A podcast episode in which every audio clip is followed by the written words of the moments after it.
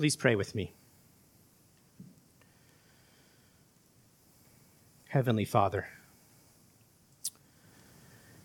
we thank you for being with us in this wilderness journey, and we pray that we would hear from you now, Father, that we would have ears to hear your voice, that you would give us hearts to look for your face, Father. Lord, we ask these things in the name of our Lord and Savior, Jesus Christ. Amen. In 2006, I had the privilege of traveling to Jordan to participate in an archaeological dig in northwest Jordan at a site called Abila. Abila was one of the 10 cities of the Decapolis, which is a trading league during the time of Jesus. On the weekends, we were able to travel freely to other archaeological sites in Jordan. We traveled to Gerasenes, where Jesus cast out the demon legion uh, from the man in the cemetery.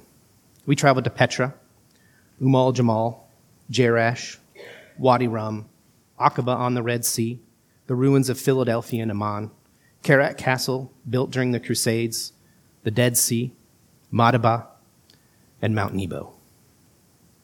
On the hike up Mount Nebo, I, I thought about Moses being brought to the top of this mountain to look across the Jordan River into the Promised Land. I thought how he must have felt to have gone through all he had with the Lord and the people of Israel from Egypt to Mount Sinai to Mount Nebo. To come this close, but not to be allowed to enter the promised land. Still, he had the knowledge that the people would, and the, the promise would be fulfilled, and fulfilled soon, which surely brought much comfort. Here in our passage in Joshua, the people cross over the Jordan only a short time, possibly days after the death of Moses. They enter the promised land, and they eat of the fruits of the land. Forty years earlier, the people of God were being rescued from Egypt. He brought them out of Egypt right after the Passover, where the firstborn sons of all those without the mark of the blood of the Lamb on their house were killed. When they came to the waters of the Red Sea, he brought them through the waters, parting the sea. He would be their God, and they would be his people. In a sense, this crossing was their baptism, their anointing as his people, his chosen nation. He protected them from the wrath of their former masters as the Egyptians came out after them. The Egyptian army was swallowed up in the sea. As Moses sang afterward in Exodus 15, verse 1, I will sing to the Lord, for he has triumphed gloriously. The horse and his rider he has thrown into the sea. And as Miriam leads the people in singing in Exodus 15, 21, sing to the Lord, he has triumphed gloriously the horse and his rider he has thrown into the sea. The people were brought out of Egypt and into the wilderness to learn to be the people of God and to learn who their God is. But within days, they started to grumble. They made a golden calf, and the spies sent into the land came back in fear and not in faith. For their lack of faith, their longing to return to Egypt, their despair in the midst of the call to enter Canaan, the people wandered in the wilderness, where God provided for them with manna from heaven instead of entering the land flowing with milk and honey. Now, 40 years later, the older generation has passed away, all but Joshua and Caleb, the two who in faith brought good reports about the land God was giving to them. Moses has died, and Joshua has been anointed the leader. As he did at the Red Sea for their fathers, God has separated the waters of the Jordan, and the peoples have crossed through. This is their baptism, their anointing as God's people, God's chosen nation. This time, though, instead of a song, they make a memorial of 12 stones in faith because they are now in the land that the Lord has promised them. There is an expectation that this memorial will stand and their children will ask, What does it mean? And they will answer, Israel passed over this Jordan on dry ground. For the Lord your God dried up the waters of the Jordan for you until you passed over, as the Lord your God did to the Red Sea, which he dried up for us until we passed over, so that all the peoples of the earth may know that the hand of the Lord is mighty, that you may fear the Lord your God forever. This is a memorial, a remembrance of the faithfulness of the Lord for both the Red Sea and the Jordan crossings, the two crossings that begin and end their time in the wilderness. Then there is a second circumcision. All those who had born in the wilderness had not been circumcised. But circumcision is the sign of the covenant between God and his people. Therefore, as we read, this is the reason why Joshua circumcised them. All the males of the people who came out of Egypt, all the men of war, had died in the wilderness on the way after they had come out of Egypt. Though all the people who came out had been circumcised, yet all the people who were born on the way in the wilderness after they had come out of Egypt had not been circumcised. It was not lost on the church fathers, though, that this second circumcision was done by Joshua, whose Hebrew name, rendered in Greek, is Jesus. The scriptures often talk about a second circumcision, a circumcision of the heart. In Deuteronomy 10:16, circumcise therefore the foreskin of your heart and be no longer stubborn. And in Deuteronomy 36, and the Lord your God will circumcise your heart and the heart of your offspring, so that you will love the Lord your God with all your heart and with all your soul, that you may live. In Jeremiah 4 4, circumcise yourselves to the Lord. Remove the foreskin of your hearts, O men of Judah and inhabitants of Jerusalem. Paul says to the Romans in 2 28 to 29, For no one is a Jew who is merely one outwardly, nor is circumcision outward and physical but a Jew is one inwardly, and circumcision is a matter of the heart, by the Spirit, not by the letter.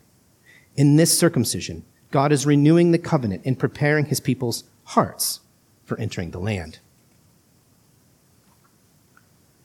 This offspring of the generation, who were brought out of Egypt, only know wandering in the desert. They have never tasted anything but the manna from heaven. They know it was only by God's provision that their lives were sustained. They have lived by the word of the Lord for 40 years, yet the sign of the covenant has not been given to them by their parents.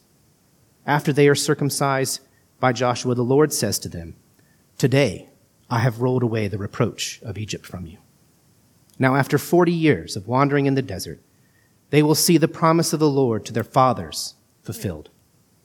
The promise that he gave to Abraham in Genesis 15 7 I am the Lord who brought you out from Ur of the Chaldeans to give you this land to possess. After more than a half century, the offspring of Abraham, the great nation of Israel, freed from the bondage in Egypt by the Lord, will receive the promise of a land flowing with milk and honey. Going back again to the promises of the Lord to Abraham in Genesis 15, the Lord had described this generation in words certainly meant for them as much as for Abraham. I am the Lord who brought you out from Ur of the Chaldeans to give you this land to possess. Know for certain that your offspring will be sojourners in a land that is not theirs and will be servants there. They will be afflicted for 400 years, but I will bring judgment on the nation that they serve. And afterward they shall come out with great possessions. And they shall come back here in the fourth generation for the iniquity of the Amorites is not yet complete. They have now sojourned in a land that is not theirs, been afflicted for 400 years, come out of it with great possessions, wandered in the wilderness for 40 years, and are now entering the land. And as they left Egypt after a hurried Passover meal, they now settled down for another Passover meal, their first in the land of promise how good that meal must have been. They have entered the promised land as a great nation, and their God is with them. As we read in Joshua 5 11 through 12, in the day after the Passover, on that very day, they ate of the produce of the land, unleavened cakes and parched grain. And the manna ceased the day after they ate of the produce of the land. And there was no longer manna for the people of Israel but they ate of the fruit of the land of Canaan that year. They had returned. They had feasted. They had life again and the promise fulfilled. This is our story. We have been brought out of bondage, rescued by our Lord. Our leader is one like Moses and Joshua, but greater, King Jesus. We too have been baptized and anointed to be God's people, a holy nation of priests. We too are fed by God, but this time with the bread of heaven and the meal instituted by our Lord Jesus Christ. We feast on that which gives life, namely the body and blood of our Lord Jesus. And we too look for the promised land. But this time, we will not be brought into it, but rather it will be brought to us, as it says in Revelations 21 1 through 4. Then I saw a new heaven and a new earth, for the first heaven and the first earth had passed away, and the sea was no more. And I saw the holy city, New Jerusalem, coming down out of heaven from God, prepared as a bride adorned for her husband. And I heard a loud voice from the throne saying, Behold, the dwelling place of God is with man. He will dwell with them, and they will be his people. And God himself will be with them as their God. He will wipe away every tear from their eyes, and death shall be no more. Neither shall there be mourning, nor crying, nor pain any more, for the former things have passed away. We look to the promised land where our God makes his dwelling with us forever, in a land flowing with life and life abundant. We too will feast in this promised land, in the great marriage supper of the Lamb, a feast full of life in a land where death is no more. In this Lenten season, we slow down and remember our wilderness journey. In this season, we lean into this journey and become more aware of our need for the one who went into the wilderness and faithfully withstood the temptations of the enemy. We remember that we are wandering in a land, a wilderness, where life only comes from the one who is life, namely our Lord and Savior, Jesus Christ. We remember that we only have life if our life is in Christ we remember the grace and mercy of our God to an undeserving people. Just like the Israelites celebrated the first Passover in Egypt with great anticipation of the journey ahead, both in trepidation and hope, we also celebrate this Easter with hope of what is to be amidst a broken and sinful world. But in this journey through Lent, we also look forward to the Easter of an unending joy. We look forward to the promise of a home and a land where life flows and sin, death, and sorrow are no more. We also look forward to joining the one who has entered the land before us, is preparing a place there for us, and is the host of the great feast of celebration of life, in which we will all partake. Like this generation of Israelites, we too are wandering in the wilderness as a people living and worshiping in tents. Some more temporary than others. Our present journey to find a new tent of worship is not a new journey in the wilderness, but a continuing one. We often forget our journey in the wilderness when we have been given a tent that feels more permanent, like we've had here at Cambridge. Now we wander and look for a new tent, and whether short or long term, our God is with us. It is by God's grace and mercy that we have had more permanent tents in this wilderness journey. And I pray he provides one for this local body of his church. One that would be a memorial to his faithfulness and goodness. One dedicated to bringing life to the community and city in which it dwells. One that when our children ask about our church, we tell them a testimony of richness and generosity of our great God. The journey to this tent may be short or long. But our God is with us through this journey, walking with us, feeding us, and providing refuge for us. He will continue to feed us each Sunday as we gather around the table He has prepared. And we remember we are His people each time we gather as the baptized body, anointed by the Spirit and purchased by the blood of His Son. No matter how long, I pray for us to grow in patient faith through this time that we may stand as witnesses to our God's saving grace and meet and feast together on his goodness. So let us heed the words of the psalmist today in Psalm 34 and always give thanks to our Lord, our God, that his praise would ever be in our mouths. Let us magnify his name together. Let us seek the Lord, for he will hear us and deliver us from all our fears. Let us look to the Lord and be made glad. Let us remember that the Lord's ears are open to our prayers and that he hears them and delivers us out of all our troubles.